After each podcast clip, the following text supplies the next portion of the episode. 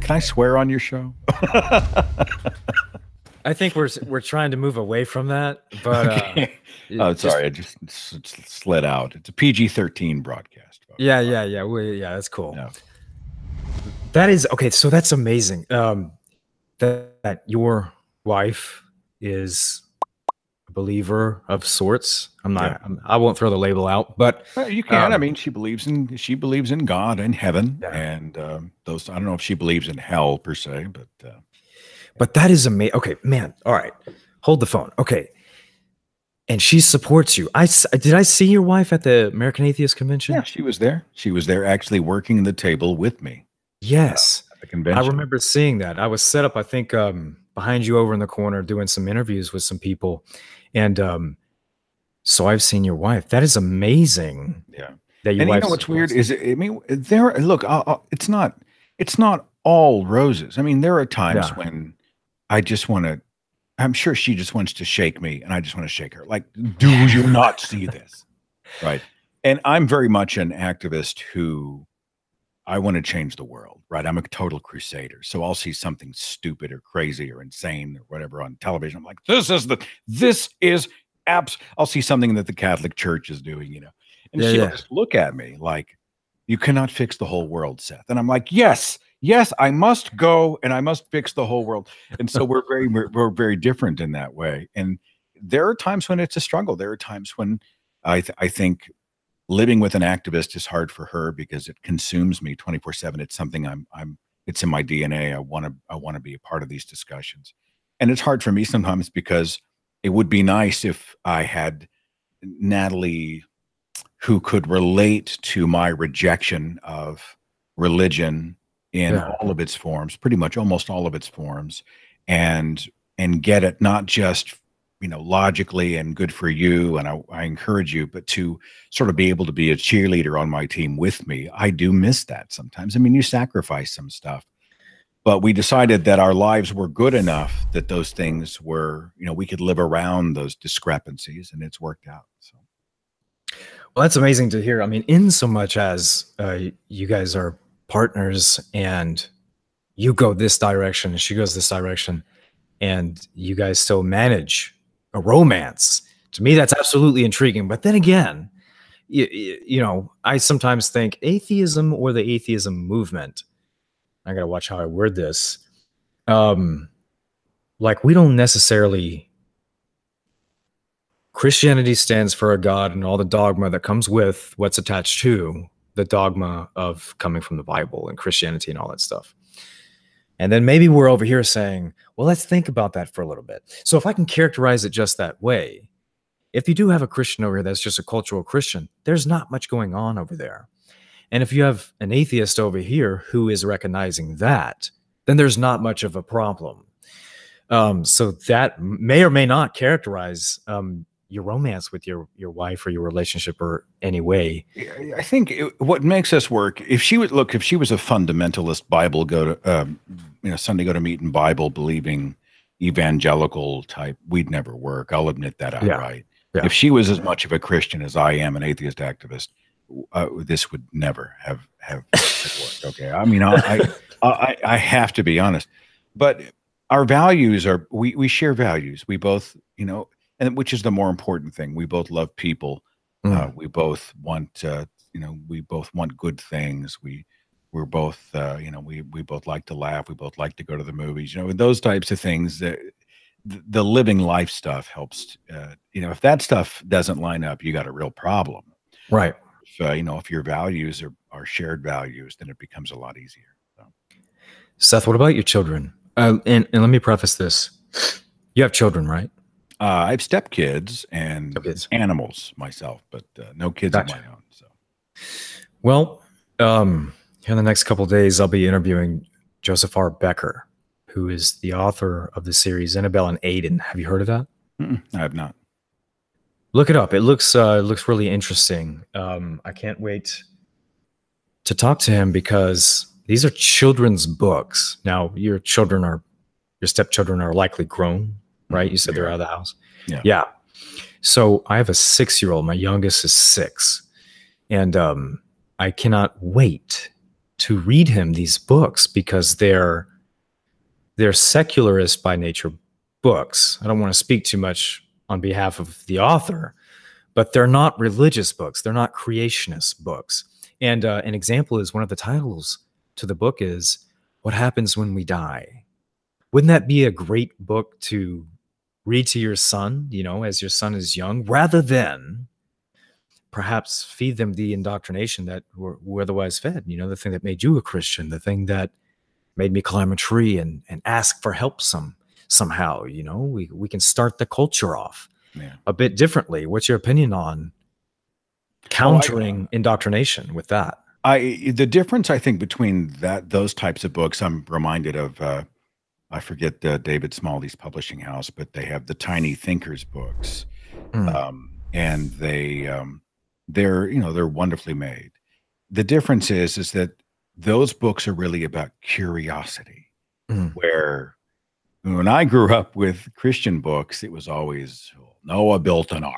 You know, it was just all these facts that we had to sort of we it was a story and we were intrigued by it, but it wasn't there wasn't a lot of what if, Yeah. what might be discovered tomorrow, and what's out there, and who knows.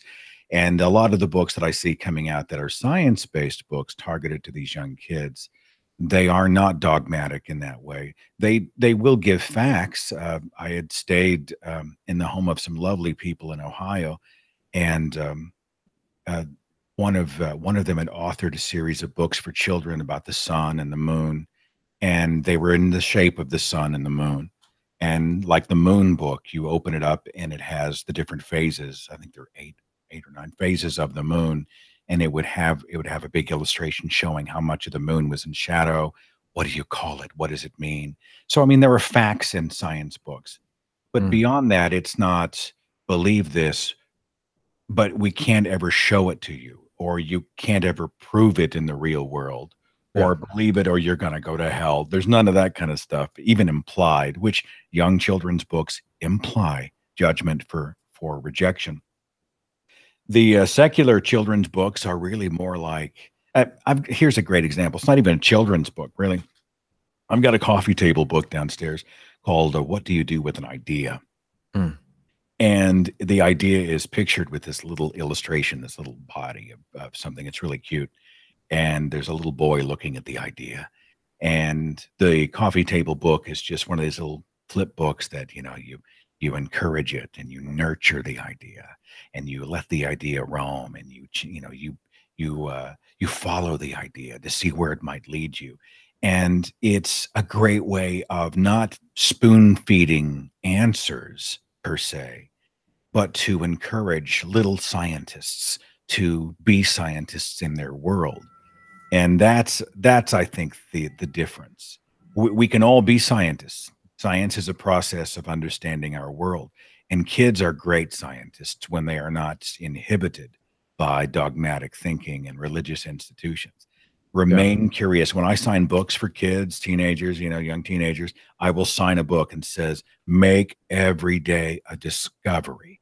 Yeah. stay curious. Because when we stop being curious that's when we let everybody else do all the thinking for us so i'm encouraged by those texts and those uh, children's books that have secular and science themes A couple of quick fire questions, and then we'll move on to something slightly different. Nick Thomas is asking in the live feed if platforms like this help make atheism um, less taboo, or topics like what we're discussing less taboo. What do you think? I think yeah, the more the more it's out there. I mean, look, I'm an atheist. More important than being an atheist to me, which describes what I don't believe in, is I'm a humanist, right? I Yeah.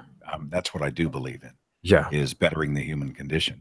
Um, but I like using the word atheist because I think it's the more we use it, the more it's normalized. The more we say I'm deconverted instead of converted, the Mhm. more it's normalized. And I think the more culturally normal you make it, the less people flip out about it, the harder it is to misrepresent it. Yeah, I do think shows like this and and anytime we can talk about living deity free, loud and proud, I think that helps everyone. Joshua M over on the live feed is asking, do you ever feel any resentment for um, those who fed us Mm. religious doctrine. I, you What know, do I, do with that? I've had resentment. It's I don't I never resented my mother and father for teaching us that the Bible is true, because I I there was a sincere desire to be a good parent, and both of my parents, I'm convinced, would would die for any of their children. They they their love was never in question. They sacrificed so much for us, and in my book, Deconverted, I remember in the uh, in the first or in the introduction, I think I, I had to say immediately, you know, if my family's going to come up occasionally, but you need to know that uh, we were always raised and surrounded by love and, and sincerity. Uh, I just think they're victims of bad ideas, you know. Um, so I don't have any resentment about that. Uh, my resentment came after when I was a man in his late 30s who was saying, you know, I don't buy it. Mhm. And then when I started the website and the radio podcast, and they're yelling, you know, you're embarrassing the family, and why can't you just keep quiet? And Yeah. and they don't. Everyone else at the uh, family gatherings gets asked what they did for a living or how work is going, except for me. Nobody asked me.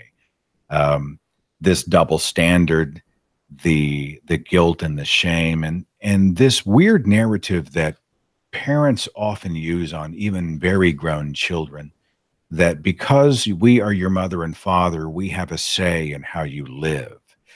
Um, that is something that I think has to be stood against. I'm not 12 for Pete's sake. Mm. You know, uh, when does someone come to the point in their life when they get to live their life on their terms, to pursue truth on their terms? And so, this weird overstepping of boundaries that eventually resulted in the blocking of my mother and father, um, that was sort of this this belief that, well, this is not how we raised you. And I'm not a clone. I was raised in as a, a child to become a free thinking adult who had a personality of his own, who has hopes and dreams, who has processes for reasoning of his own. Uh, my life, I'm thankful for the sacrifices they made, but they don't get to dictate. And I would encourage any of your viewers or listeners the very same. If you have someone in your family who's playing the family card, and they're like, well, we have this expectation that you will carry our mantle, you will vote like us, you will live like us, you Hmm. will love like us, you will worship like us. You have every right to say, I'm not you, I'm my own person. And you don't have to like it, you don't have to even support it, but you will respect my right to live my life. And if they refuse to respect your right to live your own life, you have every right to shut the door. It's unfortunate, but sometimes it's necessary. And it's my hope that one day the door will crack back open with mom and dad and we'll be able to have some kind of a relationship. But for right now, the boundaries have been pretty, pretty uh, solidly drawn. Did I hear you correctly at the American Atheist Convention uh, that you said you're writing a book, something with ghost stories? Am I am I wrong on this? Yeah, it's weird because people who on the surface hear that an atheist activist is a fan of ghost stories, they're like, uh, wait, isn't that spirits? And I always have to just stop and go, just hang on. Uh, but I've always been a fan of the horror genre, not blood, gore, but uh, but a good ghost story. Uh, Yeah. whether it's film, literature, and I'm a big fan, and because I'm a broadcaster of the old time radio plays, and so in October, uh, I don't know how many years ago, seven, eight years ago, on the radio podcast, just as a distraction, I started doing a Halloween broadcast. Mm. and we'd sit around the virtual campfire and we'd tell ghost stories. And it grew and it grew. Every year became its own thing. And five years ago i started climaxing the show with an original story Yeah. and i mean before i knew it i was spending hundred this is not an exaggeration hundreds of hours in the production room putting together these extremely ornate and in, intricate pieces with uh you know i don't know how many different clips hundreds of clips all meticulously arranged every turn of a doorknob, every music cue, every breath, every footstep had to be imagined and and produced. Yeah. And finally, I decided after all of the time I've spent on this for the radio to get serious about producing it for an audiobook, which will be my third audiobook. And so Ghost Stories, Original Tales and Ghostly Urban Legends is pretty much done. And the audible.com book should hit late September. and it'll have 14 stories. There are some echoes of a few broadcasts that we've done before. I included a couple of old stories. I've reinvented a few old stories. There's a bunch of new material. I brought actors in, uh, some great voice talent, and just really mixed it up. And I, I've got a few goals. One is a distraction because you can only talk about atheism so long. And after a while, you can only say there's no evidence for any gods anywhere so many times. And after a while, you need a break. The second thing is, I'm hoping it'll provide another revenue stream because I am self employed as an activist. And the third thing is, and this is big, I'm hoping that it will, in the month of October, really sort of get into a position where it can be seen by people who have no idea who Seth Andrews is. Mm-hmm. And they will then sort of drift into these other conversations we're having about religion and belief and goodness and morality. And before you know it, they're engaging on a level they never intended. Hmm. Beyond that, if anybody asks why an atheist activist loves ghost stories, I'll ask them why they love Harry Potter or Star Wars or Lord of the Rings. These, this is the cultivation of imagination. This is the imagination at work. It is just fun fiction, a nice distraction. And so the book ought to be out here in September on audible.com. Awesome. um, I'll make sure to link to it. I think I put your link up on fullydeconverted.com on our learn page. Um, Thank you. It'll be at uh, sethandrews.net when it releases. I'll have a direct link on the homepage. There's nothing there now, but uh, when it comes out, I'll make sure everybody can find it. Absolutely. Where can people find you, Seth? Uh, thethinkingatheist.com is the main hub for the material that I produce.